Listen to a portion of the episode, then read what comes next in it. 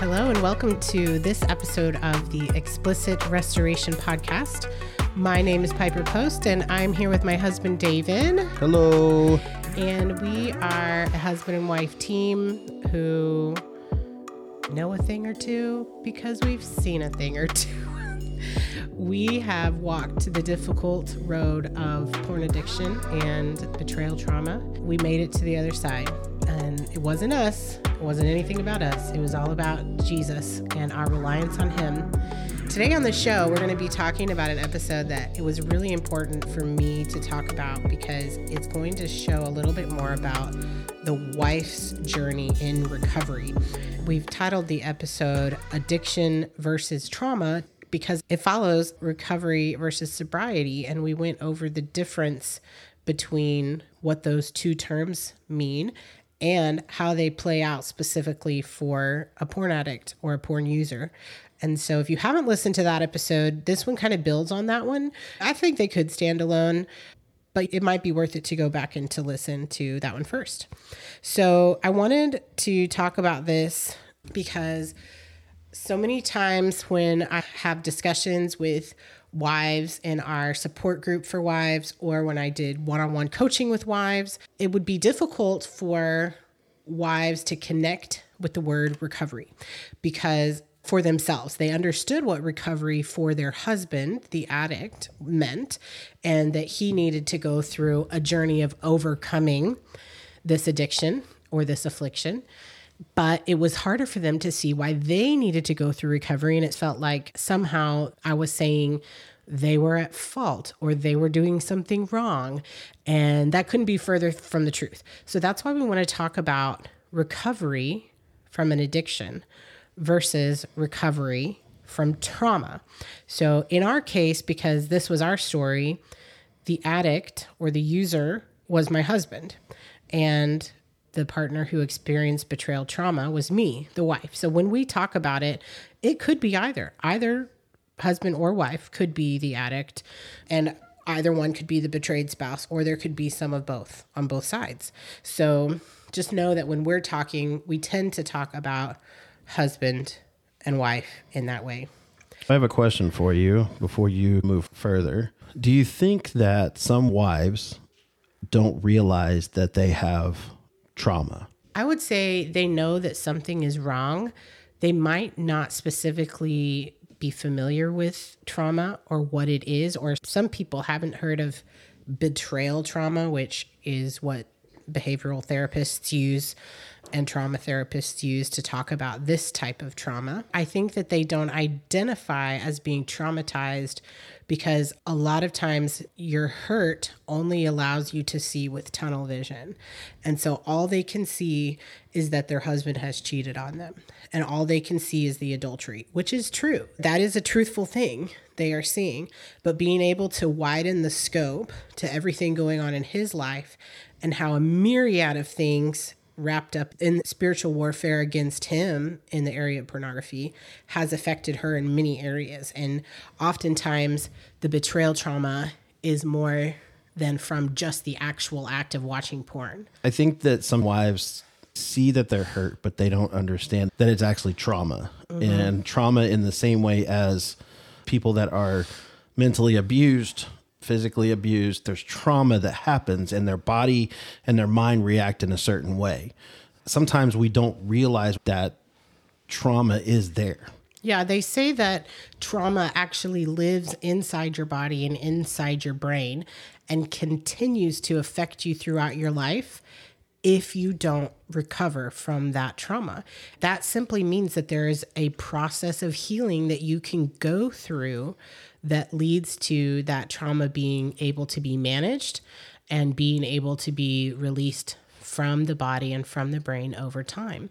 It reminds me of the classic example, I think, is when people talk about trauma, is having a car accident and how the littlest thing can take them back to that moment and they suddenly feel all the things they felt when they realized they had gotten hit or were about to get hit and all of the things that went after that police and ambulance and broken glass and screeching tires. And I've heard one person say that clicking and clicking of seat belts was a trigger for them and it brought them back to that moment of feeling traumatized and that's because the trauma was still living inside the body. A really great book on this is called The Body Keeps the Score by I'm not going to try to butcher the last name. We had to read this book back when we were first becoming foster parents as a part of our foster training because foster kids have experienced various forms of trauma, even just being removed from their parents is traumatic. And so it, the book talks about the ways that I'm describing, even if the brain doesn't consciously remember if something happened to a baby when they were small or in utero, their conscious mind, they may not remember. But the brain remembers and the body remembers. And so they still are dealing with that trauma, even if it's not the forefront of their mind. I think sometimes we don't realize there's so many things now that has become an addiction and that we need to recover from it. And one of those is internet, social media has become that. Mm-hmm. There's new terms that are coming out with psychologists because our mind wants desperately at times for our phones to send a notification of some kind. We want to see something. We want to interact with somebody through our phone, but not face to face. And these phantom phone vibrations. Have you? I was just going to ask you that. Have you ever experienced that, where yeah. it feels like your phone is vibrating in your pocket, or um, for me in my purse, and then you go to look at it, and nothing's there. It's this new term that's come out. This phantom, phantom phone. phone, this phantom ringing type of a thing, because we want to be so connected that we want a notification to come up. We want someone to comment on a social media post. We want someone to send us a message, something. And so it becomes an addiction because we continue to want to use that phone and look at it and we look at it and we look at it and we look at it until we don't even realize that we're doing it.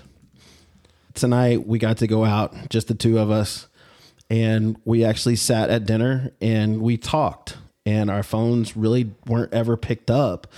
But then this whole family came and sat down next to us, and I looked over and they just popped out this iPad for their son to keep him quote unquote entertained. It's one of those addictions. It's we have to have a screen in front of us. Yeah, there's no judgment there to that family though, because we've totally been there. We have a child with special needs and we have two adults with special needs in our family. And so we have noticed in ourselves an over reliance on screens, but definitely we want to all go out to eat sometimes so we don't have to cook and we don't have to clean up. And so there's no judgment, but it is something that I desire for us to be able to stay on top of and not live in the dependent state. But I think those are things that lead into that addiction when it starts so early. Mm-hmm. And it's such a long term thing because once it starts, that's all they want more and more screen. And that's what we want as adults a lot of times. We sit at home, we don't talk, we look at our phones, we look at social media, we're on the internet, we're doing all kinds of stuff. And it's just part of addictions. Okay, so let's jump into our topic. And I chose James 5 13 through 16 because I think it encompasses a look at both a person recovering from trauma and a person recovering from a sin addiction like porn. So it says, Are any of you suffering hardships? You should pray. Are any of you happy? You should sing praises. Are any of you sick? You should call for the elders of the church to come and pray over you, anointing you with oil in the name of the Lord. Such a prayer offered in faith will heal the sick, and the Lord will make you well. And if you have committed any sins, you will be forgiven. Then the part of this passage you probably know confess your sins to each other and pray for each other that you may be healed. The earnest prayer of a righteous person has great power and produces wonderful results. So, the part in there that I think reminds me of a person dealing with trauma is where it says, Are any of you sick? Or are any of you suffering hardships? And then hardships would definitely also include those being attacked with the spiritual warfare of pornography addiction. But we know that coupled with that is their choice to sin in those moments and not rely on God. And so it says, and if you have committed any sins, you will be forgiven. And then to go on and confess sin. So let's make it clear that the person who is the victim or the betrayed spouse has not committed a sin in that scenario. There's nothing that the wife can do that has caused the husband to choose pornography, to choose sexual immorality. Each person's sin is their own. Now, are there other sins that the wife might have to confess? Probably, because we're all sinners. But let's make it clear that from the very beginning that we are not saying that there are sins involved in causing the husband to be tempted into porn or withholding sex or anything like that that is a justifiable reason for that husband to lean upon.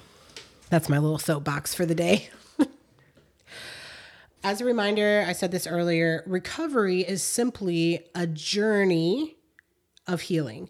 And it's not time heals all wounds because that's not really true. Time does not heal all wounds. but it definitely in recovery, it's a journey of healing that you take on purpose with intention and that usually there's methods, there's steps. You've probably heard of the 12 steps of recovery.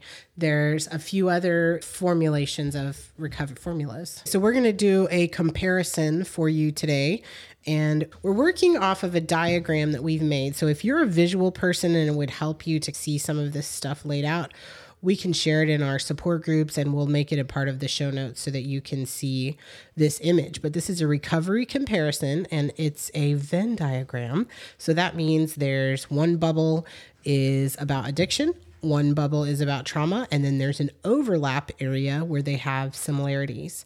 Let's start with some common examples of types of addiction and types of trauma some of the addictions that we have, most people know about.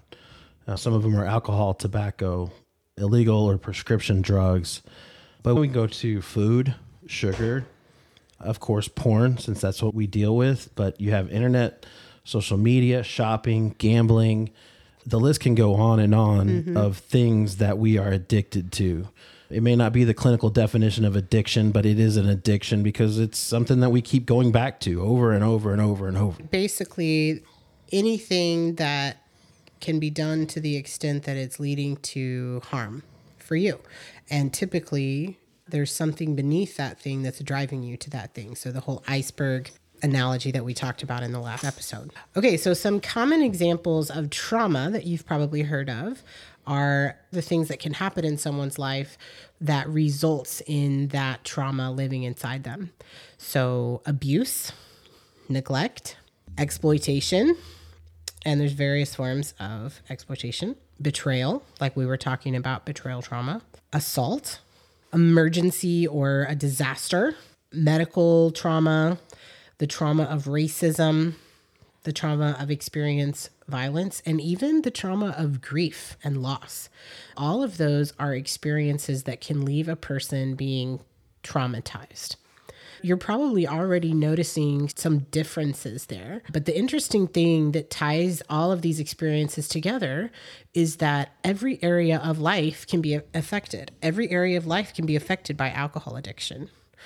Every area of a person's life who is abused can be affected by their experience in that abuse or by their way their abuser makes them feel. So it's interesting to see how, for a traumatized person, it can seep into all areas of life, just like how you become powerless to an addiction, you become powerless to your own trauma. Sometimes we don't realize we have trauma, and that effect really can do a lot of damage because we don't realize it's there. And in a lot of ways, a lot of us have had some kind of trauma in our life. We don't deal with it all the same. We don't see it all the same, but uh, it really is something that it can affect people and it can affect us so bad that it debilitates us. Oh yeah. And absolutely a trauma can actually lead to addiction. And the thing underneath the thing is trauma and whatever experience that traumatized you can lead a person to become addicted to porn, to alcohol, to drugs, to any of the things that we mentioned and a bunch of things that we didn't mention. In the same aspect, addiction can lead to you being further traumatized in your life.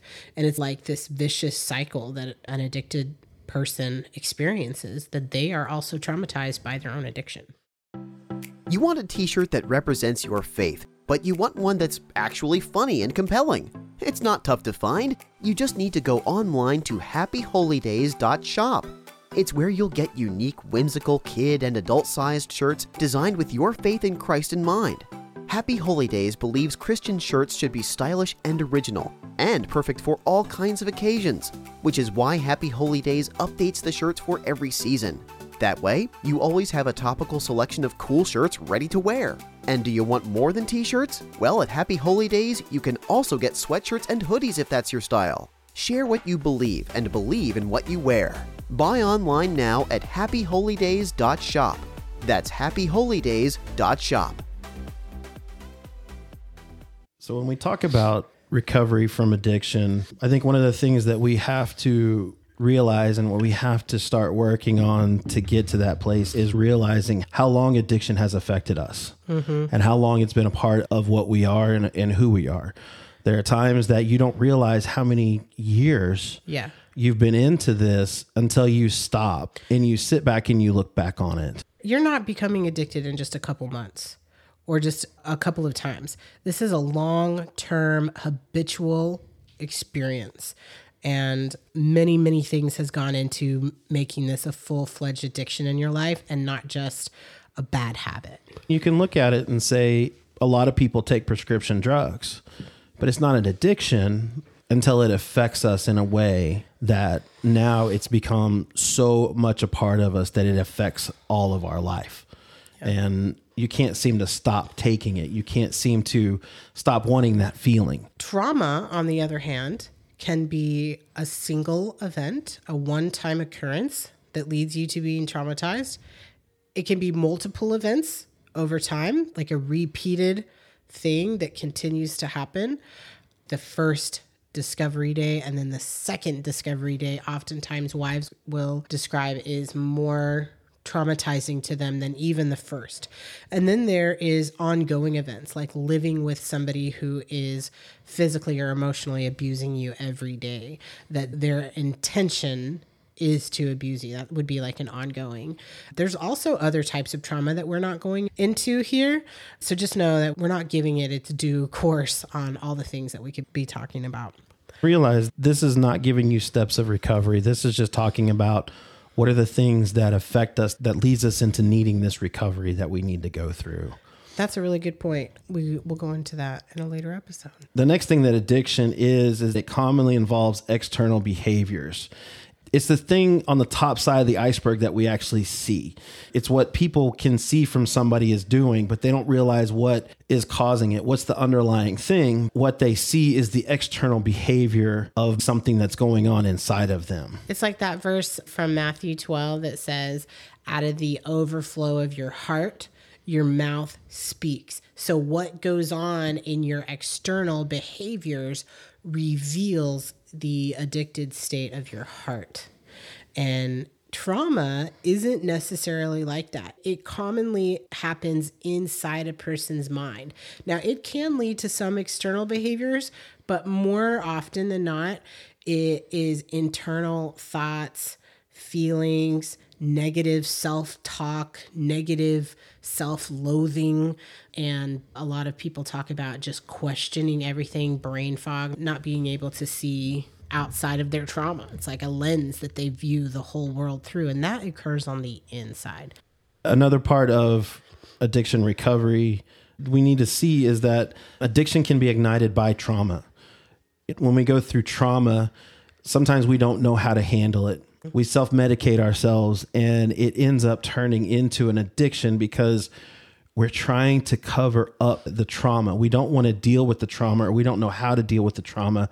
And so we try to push it down and we become addicted to something else so that we don't think about the trauma anymore. What originally led you to be exposed or to become addicted or become a regular user of whatever that vice is? The one that we talk about is porn. It can change over time too. When you first looked and were fascinated by naked magazines at middle school, probably was not the same thing that drove you to using porn as an adult. There were other things that you were working hard, other traumas, other difficult experiences, poor habits that you had created that porn use had to be in place or you didn't feel right.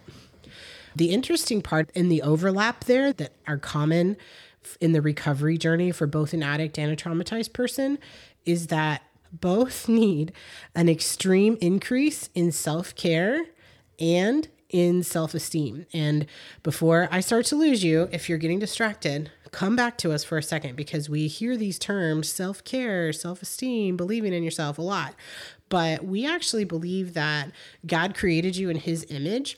And so part of your self care is simply aligning yourself back with God and submitting your care over to him is the best kind of self-care that you can possibly do and that will lead to the best self-esteem that you've ever had because you are fully stepping into who God has created you to be. So both addicts and people who are suffering from trauma need to work on increasing their habits of self-care and their outlook and self-talk and self-esteem for a lot of us, we need to find that time that we can take care of ourselves. We live in such a time when we go, go, go, go, go. I've heard of parents that say they're at a different event every single night. Mm. And their kids are doing so many extracurricular things that when they get home, all they do is basically do homework and go to bed. And the parents come home, make lunch for the next day, and go to bed and there's not any time for themselves to do something that makes themselves feel better. Absolutely. What do you think your best self care routines or things that you step into when you're needing that realigning with God? I think one of the things that really helps, especially right now, is I'm in a small group with guys mm-hmm. here at, at our church. We call it a huddle. And it's just me and three other guys. And we talk about the scripture we catch up with each other. And I really think that is a really good time for me to really keep focusing towards God. One of the guys in there is actually an accountability partner. And so it's been really good to talk to him after. He and I are the only two that don't have to run off to a job real quick. And so a lot of times when the other two guys leave, we get a chance just to talk. And when I leave there, I feel a lot better. I feel like I can get through the day. I don't know if you've realized it, but I started realizing it. A lot of times, the days that I have huddle are my best days of the week. Mm-hmm. And you definitely seem to have a lot of energy those days. Nothing affects me at least some of the day. I'm happy in the morning. I come home, I'm joking with them, I'm trying to keep the kids going. I think those are things that really get me as self care. Yeah, I love that. Great example. Let's talk for a minute about boundaries because both people who are addicts and people who are traumatized must learn to set healthy boundaries, but their boundaries are going to look different. They're both drawing a circle around themselves, but there's different types of things that they are looking to protect themselves from. Addicts their recovery and their boundaries must include a focus on sobriety. We talked about this in the last episode. That is not the entirety of their recovery, but at some point, you must become sober because getting on top of those external behaviors is key to allowing Jesus to transform your life and transform your heart. Again, you show on the outside what's happening on the inside. You cannot recover and not maintain your sobriety. Is that to say you can never relapse? No, that's a whole other episode. But yes, we think that you can be in recovery and still have slips and still have relapses, but you must come to a point to where you are sober. There is no sober for trauma. So that's the difference there. They both have boundaries, they both need to set boundaries, but there is no real sobriety issue for people of trauma, and they can't really think about their trauma in terms of being sober. Instead, they need to focus on their own personal safety and personal stability, whatever that means for them emotional safety, physical safety, financial safety, whatever kind. And there's all different types of boundaries that betrayed spouses can set to help start providing that safety for them. But it looks different for an addict and it looks different for a person with trauma. But we believe that boundaries for a husband and wife who are working this recovery journey together or in parallel fashion can both go hand in hand. One of the last things I think we need to cover is addiction often is mistaken to be a simple issue of self control. Mm, say that again. Addiction often is mistaken to be a simple issue of self control. Mm, say that again. I feel like somebody who is listening did not hear that and they need to hear that. Addiction is often mistaken to be a simple issue of self control. Mm. Some of the guys that I have talked to dealt with their pastor, and their pastor will say, just pray about it and stop. Mm-hmm. Well, okay. I prayed about it a while back. I tried to stop. So, what happened? It's not that simple. It's easy to say, when somebody hasn't had an addiction that they've really had to deal with, it's really easy to say, well, just stop. Just have more self control and stop.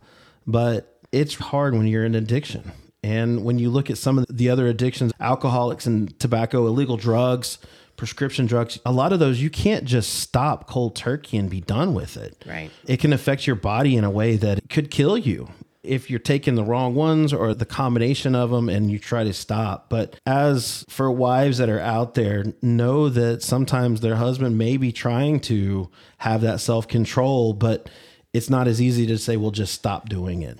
There's much more that people need. Right. You checking his phone can't make him stop. Putting all the software on all the devices cannot make him stop having sex with him every single day so that his sex quota is filled cannot make him stop.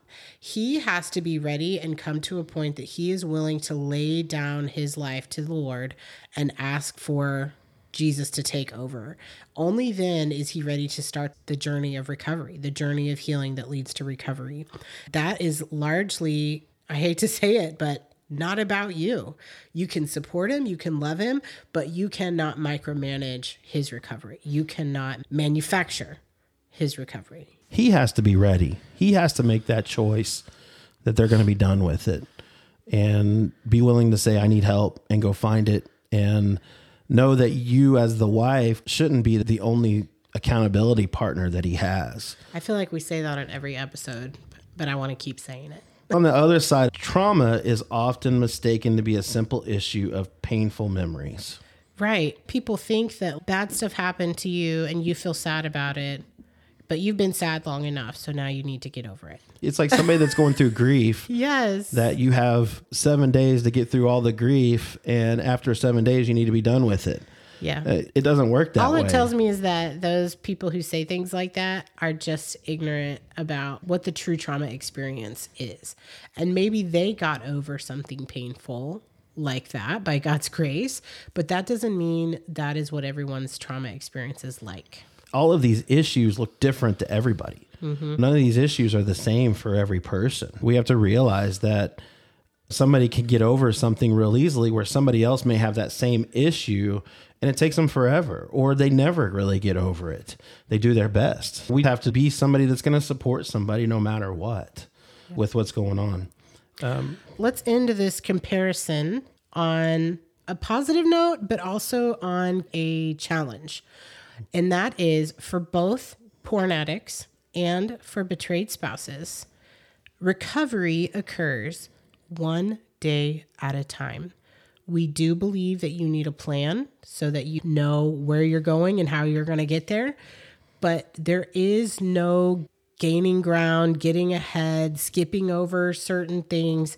You have to start walking the walk every day, one day at a time, one step at a time, one moment at a time, and surrendering it over to the Lord each and every day, surrendering your trauma, stepping into those routines of God aligning self care s- stepping into your sobriety, stepping into accountability for your addiction, And again, aligning yourself daily with God and allowing Him to be the author, allowing Jesus to be the author of your recovery, just like He's the author and perfecter of our faith. He is also the author and protector of your recovery, whether you are an addict or whether you are a traumatized person. We would love to hear what you think about this topic. And if you have questions, please feel free to email us. Wives can email piper at explicitrestoration.com. And men can email me at david at explicitrestoration.com. As always, we are going to end this episode with a check in. We do this on every episode because we think it's a really vital part for husbands and wives to work on their marriage restoration side of their journey. So each of you will have individual recovery journeys and then you will come to a point that you are ready to start working on restoring your marriage. And check ins are an amazing tool to help you with that. So, the check in that we're going to do is highs and lows. We're just going to talk about our day and share a high and a low from today with each other and it opens up the door for us to be able to check in with each other, to ask questions, to see how each other are doing. And we want you to hear this. This is not scripted, this is a real process because we want you to be able to hear this in a raw, unscripted, unfiltered format. And then you can go and do likewise. then you can know a thing or two because you've learned a thing or two. Okay, so who's going first? You can my low point today was we were doing school with our kids and I had to stop for a minute and tell them that we had some plans for the evening and one of our kids did not like that plan and chose to throw a temper tantrum and in that moment in trying to maintain my composure I just left the room. I just got up and I didn't say anything to anybody and the child was screaming and I left and I went into our room and I locked the door and I felt bad later because I abandoned you. And I didn't know if you felt abandoned, but it made me feel guilty. And I was worried that you were upset with me because I had left you with the screaming child and the other two children and having to finish the rest of the schoolwork. So that was my low point today. So I'm sorry about that. No, it didn't. It didn't affect me. It's okay. Thanks for telling mm-hmm. me that. You want me to go now for my low? Oh, I can do I can do my high. We had an impromptu last minute date night. We were hoping it would happen, but we weren't really sure. But a friend came over and stayed with all of our people so that we got out to go to dinner for a couple of hours and it was so nice. And the only reason I had my phone out was to watch for the sitter to say something, but we weren't scrolling. We had plenty to talk about. We talked the entire time and we got to have some really delicious food and we laughed and we talked about difficult things and we don't get to do that undistracted very no, often. never. So that was my high. Sorry if i stole yours. No no. So my low today was one of our kids really had a rough day with school and didn't want to do it anymore. And sometimes i don't know why it's like this but they're good at school. They're smart. They can do this stuff, but it's just if they can't get it the first time, they get so upset. So in the midst of that, I got up and ended up cleaning up the living room and had it all cleaned up. And I think more of the low part for me was the destruction of it again and them not wanting to clean it up and then having to force them to clean it up. It's so hard right now because as I get older, the more I want things cleaned up. It's weird because when I was a kid, that was not the thing I wanted to do was clean up. So I understand what they're going through, but it feels so nice to walk into a clean room, a clean kitchen and just be able to be there. I agree. When I come in and the room's unkept and it's always kid stuff or the dog has drug in a stick and chewed it into a thousand pieces and I don't want to do anything else. Yeah. yeah. Thanks for sharing. I could tell that you were having a tough time with that child, but you did not give up. So I appreciate that. Thanks. So my high for the longest time I used to make fun of Piper for taking naps every single day. And for some reason in the last couple years I guess working at home more than anything has made it where uh, I nap more.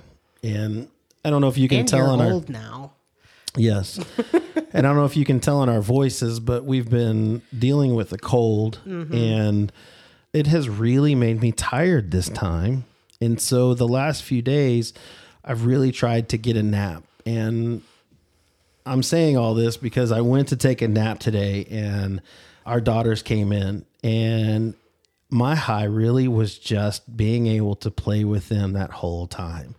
They were trying to tickle me on my side, and I'm not ticklish on my side. There's a couple of places that I am. Piper can find them, but my kids try so bad find a place to tickle me and they can't do it. And just playing with them and having a good time, um, laughing with them and hearing them laugh. It's such a good thing for a parent's heart when their kids just laugh with them. So that was my high today. Also going out to dinner. I'm not gonna I'm not gonna Yeah. lie, that was great. But All right, that is our check in for today, and that is our episode. We thank you so much for listening. Please check us out at explicitrestoration.com, and especially you can find links to our free support groups one for husbands and one for wives. And we would love to have you join those. The husbands group, especially, is just getting started, and other husbands need you there to edify, to lift up, and to encourage each other in your battle against porn and in your fight for your marriage. So I encourage you to go check it out. And us wives, we will be praying for you and praying for your group. so we will see you next week. Love you guys. Bye. Bye.